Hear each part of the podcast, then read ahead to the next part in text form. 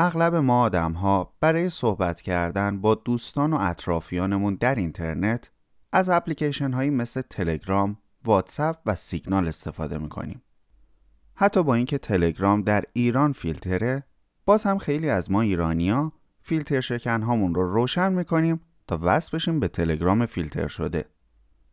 اما آیا تا به حال فکر کردید که چرا از اپلیکیشن هایی مثل سروش، بله، گپ، ایتا یا بقیه پیام های ایرانی استفاده نمی کنیم؟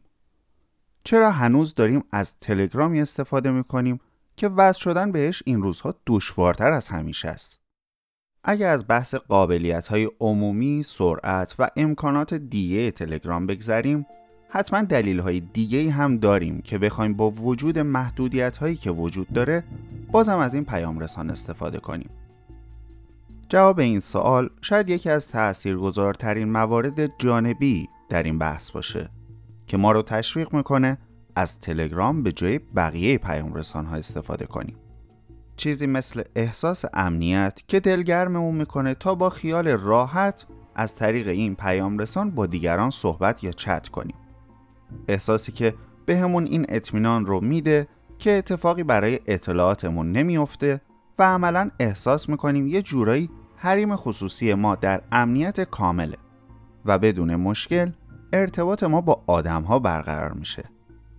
در ادامه با ما همراه باشین تا از منظر حریم خصوصی و به زبان ساده کمی بیشتر در مورد اهمیت فاکتورهای امنیتی و تاثیر اون در بحث ارتباطات اینترنتی با همدیگه گفتگو کنیم.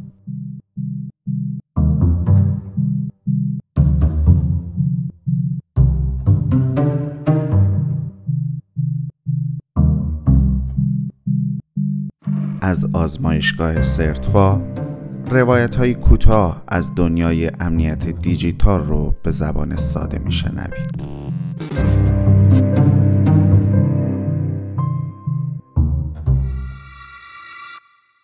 یکی از کاربردهای اصلی اینترنت برای ما آدم ها کارکرد ارتباطی این فناوریه.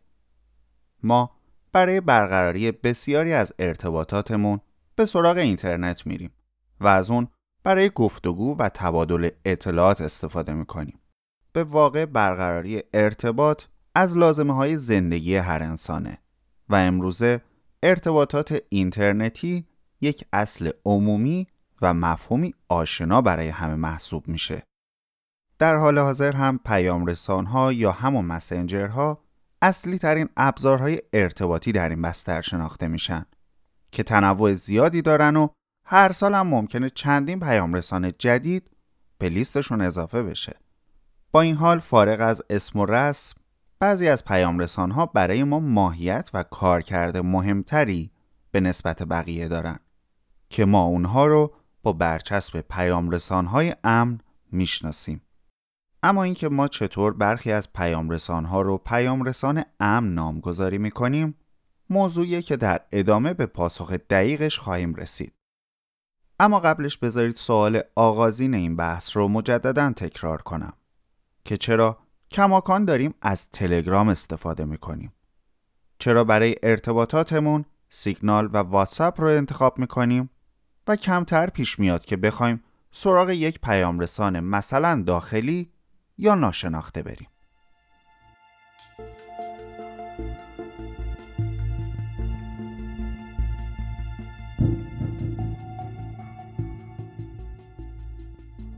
احساس امنیت و همینطور احساس ناامنی مفاهیمی نسبی و البته تقریبا آشنا به ویژه برای ما ایرانی ها محسوب میشن.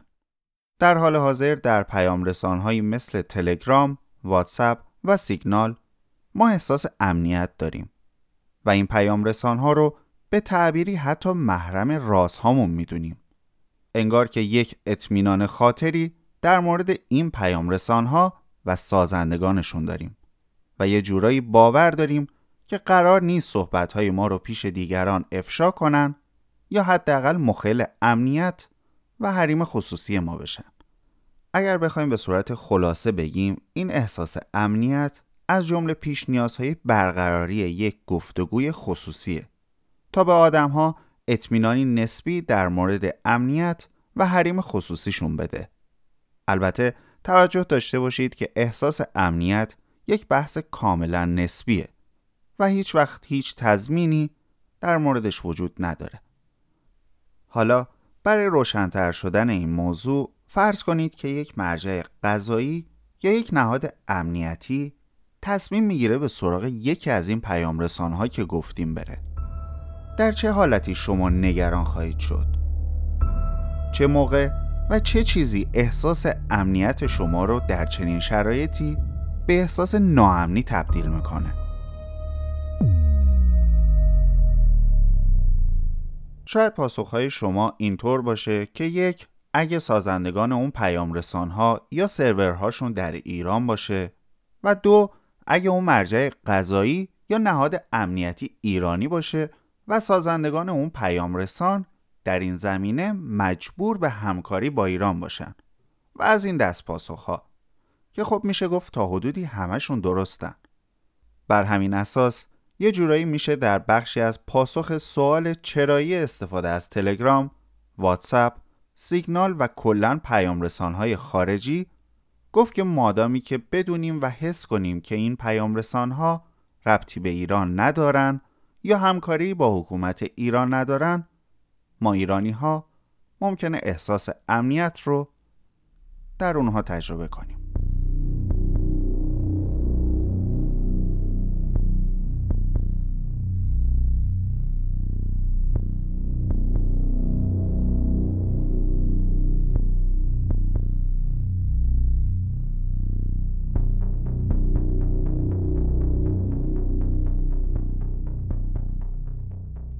حالا طرف دیگه ماجرای احساس امنیت اینه که در واقعیت این پیام رسان ها سعی کردن فاکتورهای امنیتی استاندارد رو تا حد قابل قبولی پیاده سازی کنن.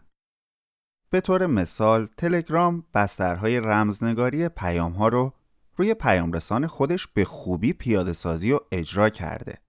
به این معنی که پیام های ما رو به صورت رمز شده از طریق پروتکل های ارتباطی خودش رد و بدل می‌کنه.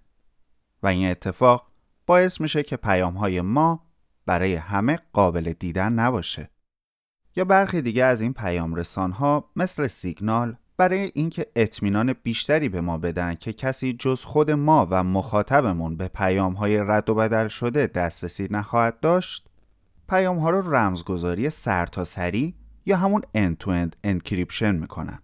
به این مفهوم که هر پیام در مبدأ رمزگذاری میشه و فقط در مقصد قابل خوندنه. بنابراین در میانه راه کسی نمی‌تونه این پیام رو ببینه. یعنی در مسیر شبکه وایفایمون یا کابل‌های اینترنتی یا حتی در سرورهای پیام رسان و هر جای دیگه. به جز دستگاه گیرنده پیام امکان خوندن و دسترسی به پیام ها وجود نخواهد داشت.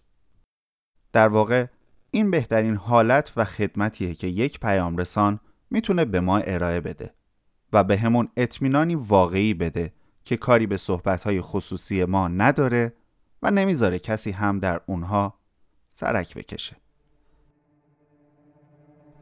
هرچند که موارد و نکات زیادی باقی مونده که باید در این بحث ذکر می‌شد اما برای صحبت پایانی خوبه که گفته بشه که همه ما حرفها و رازهایی داریم که شاید گاهی مواقع برای بعضی ها بخوایم اونها رو از طریق بستر اینترنت بازگو کنیم.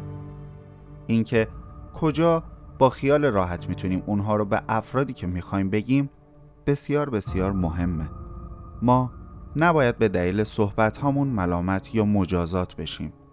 اگر متن صدا یا تصویری رو در پیام رسانی ارسال می‌کنیم یا گفتگویی خصوصی با شخصی برقرار می‌کنیم حق ماست که همیشه اون پیام ها محرمانه باقی بمونن با این حال واقعیت امروز اینه که تهدیدها و چالش ها کم نیستن و لازمه که ما به صورت مداوم خودمون رو به روزرسانی کنیم. بیشتر از همیشه به مسئله امنیت و حریم خصوصی خودمون و اطرافیانمون توجه کنیم و اگه قراره از پیام رسانی استفاده کنیم دقیقتر به سازندش به قابلیتاش و به شرایط ارائه خدماتش توجه کنیم